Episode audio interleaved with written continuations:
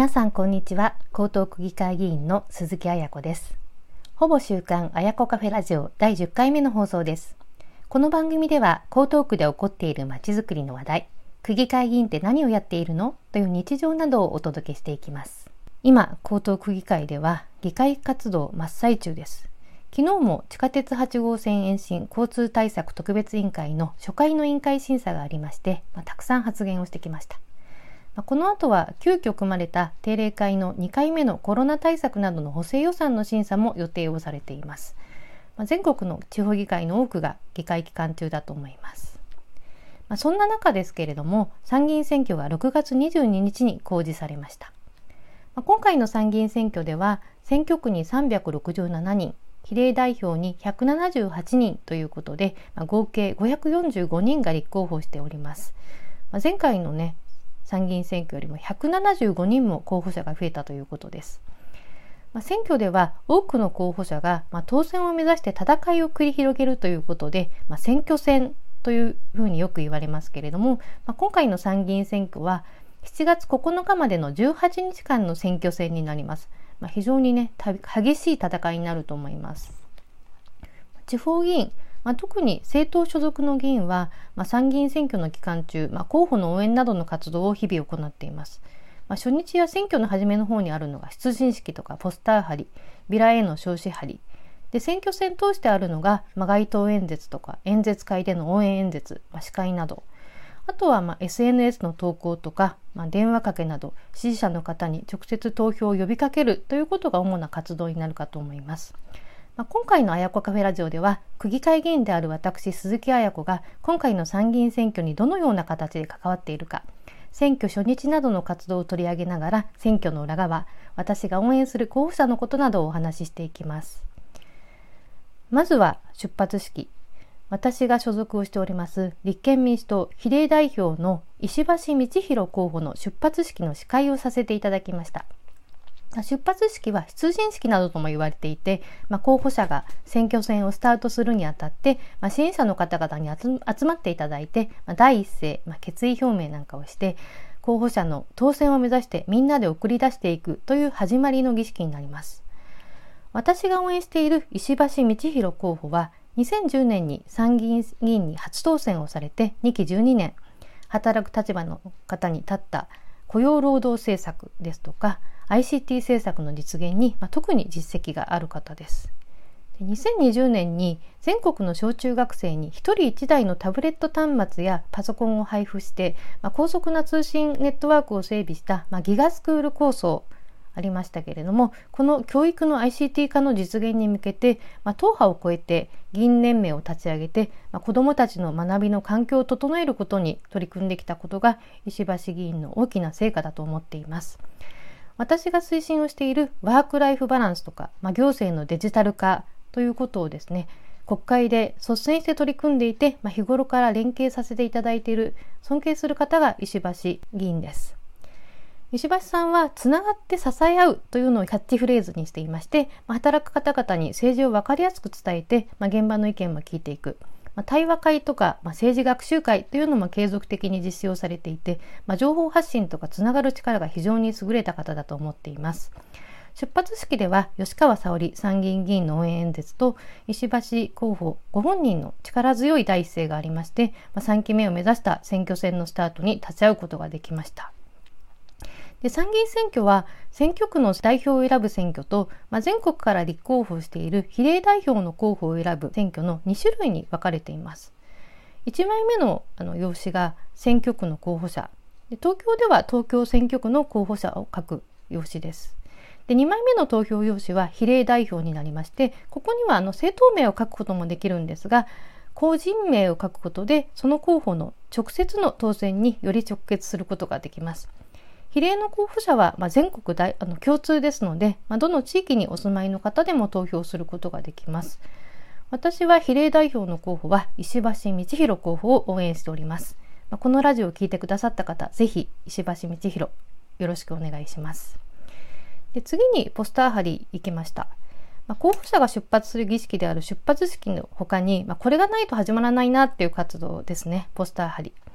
で都内で行われた出発式からすぐに戻りまして、まあ、東京選挙区に立憲民主党から立候補している、まあ、蓮舫候補松尾明弘候補のポスターを地元の豊洲エリアに貼りました。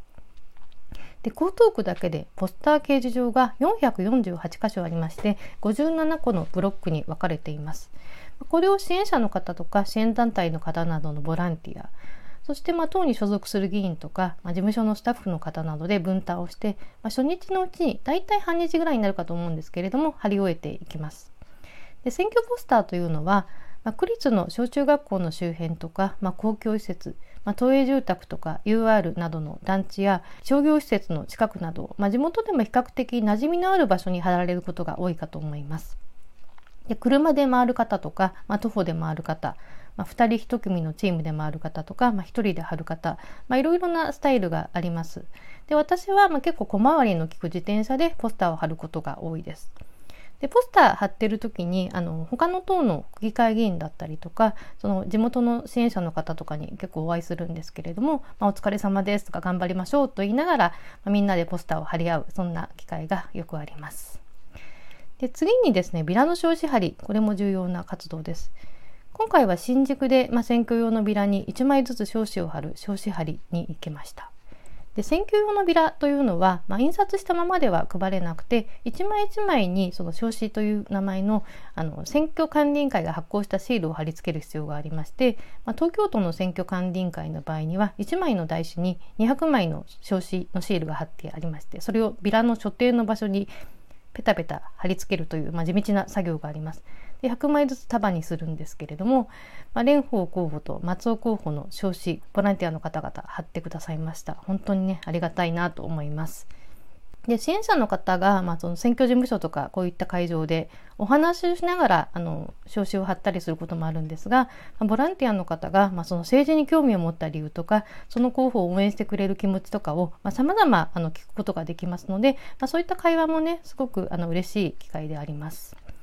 で松尾明弘候補ご本人もで今回の参議院選挙は東京選挙区の立候補者数、まあ、過去最高の人数となっています。まあ、非常に激戦で定数が6に対して34人が立候補して、まあ、過去最高なんですが、まあ、立憲民主党では3期目を目指している、まあ、蓮舫候補新人の松尾明弘候補2名が立候補されています。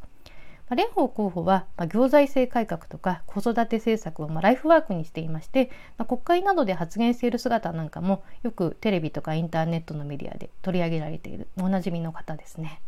で非常にねハキハキしていてで元気で力強い、まあ、白がすごく似合う女性政治家ということで私も尊敬をしている方です。で松尾明弘候補。まあ、この方は弁護士でもありまして若い頃に ICT 企業を立ち上げてきたまあ、起業家としてのキャリアも持っている方で NTT にも勤務をされていました。で衆議院議員も一期務めています。で弱い者に寄り添っていく社会の理不尽を正すために、まあ、弁護士から政治家に転身をされたという、まあ、の正義感の強い方でその IT 起業家出身ということもあるので、まあ、行政のデジタル化とか、まあ、DX 化というのも主要政策に掲げています。で非常にねあの187センチということで、まあ、背が高い長身なので、まあ、地元の演説で応援なんかをすると私が松尾さんの隣に立つと30センチ差がありますので、まあ、見上げてしまう感じなんですけれどもあの政策的にも広くあの上からあの見渡すことができるバランス感覚のある候補者が松尾明弘さんだと思います。私は立憲民主党の蓮舫候補、松尾明弘候補、2名の候補の必勝のために東京選挙区では取り組んでいます。参議院選挙7月10日が投票日になります。で期日前投票も始まりました、まあ、江東区では江東区役所と豊洲シビックセンターの期日前投票所がすでにオープンをしております。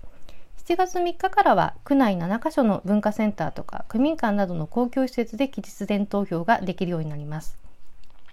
で今回の参議院選挙の焦点まあ、コロナ対策とか物価高対策景気対策など、まあ、立憲民主党では生活安全保障と言っているんですが、まあ、これが焦点であると私は考えています。